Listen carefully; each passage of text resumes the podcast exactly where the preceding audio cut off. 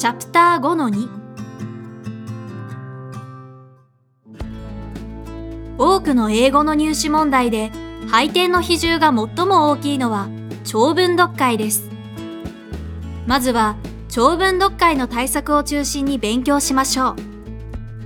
英単語は単語帳ではなく長文読解の勉強の中で覚えるのがベストです。実際に出会った単語なので実感があります。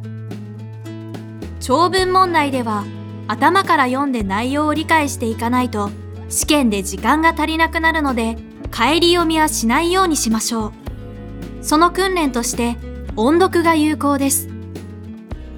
私は音読には Z 会出版の速読英単語を利用し文章を20回ずつ音読しました。また、リスニング力を鍛えるにはシャドーイングが有効です。シャドーイングとは流れてくる音声を聞きながらすぐに同じ英文を声に出して復唱していく方法です。英文をシャドウ、つまり影になって追いかけてワンフレーズずつ臨床していく感じです。人は自分が発声できない単語は聞き取れないため、発声することで不明点を洗い出せます。英単語は語源から覚えましょう。語源を理解していると知らない単語に出会った時に意味を推測できます。窃盗時、設備時を覚えておくのも有効です。例えば、リスペクトという単語は分解すると RE プラススペクトとなります。見るという意味の語源スペクトに RE つまり何度も再びなどという窃盗時があるので何度も見るくらい気にかかる。つまり、尊敬するだと類推できます。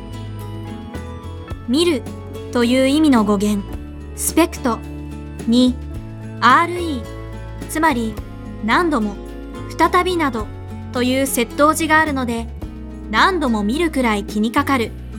つまり、尊敬するだと類推できます。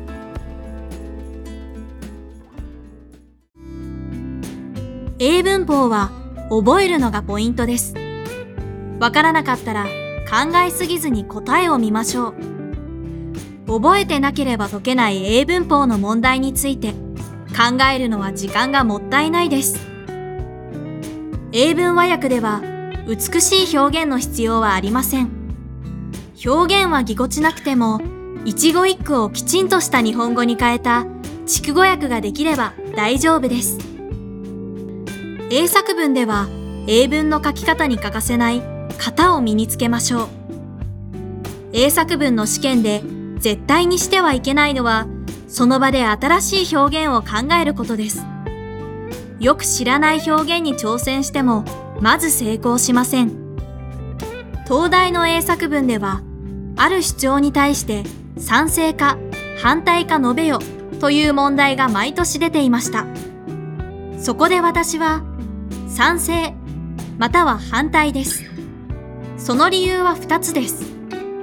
1つ目は、2つ目は、結論は、というような型を考えて何度も練習しました。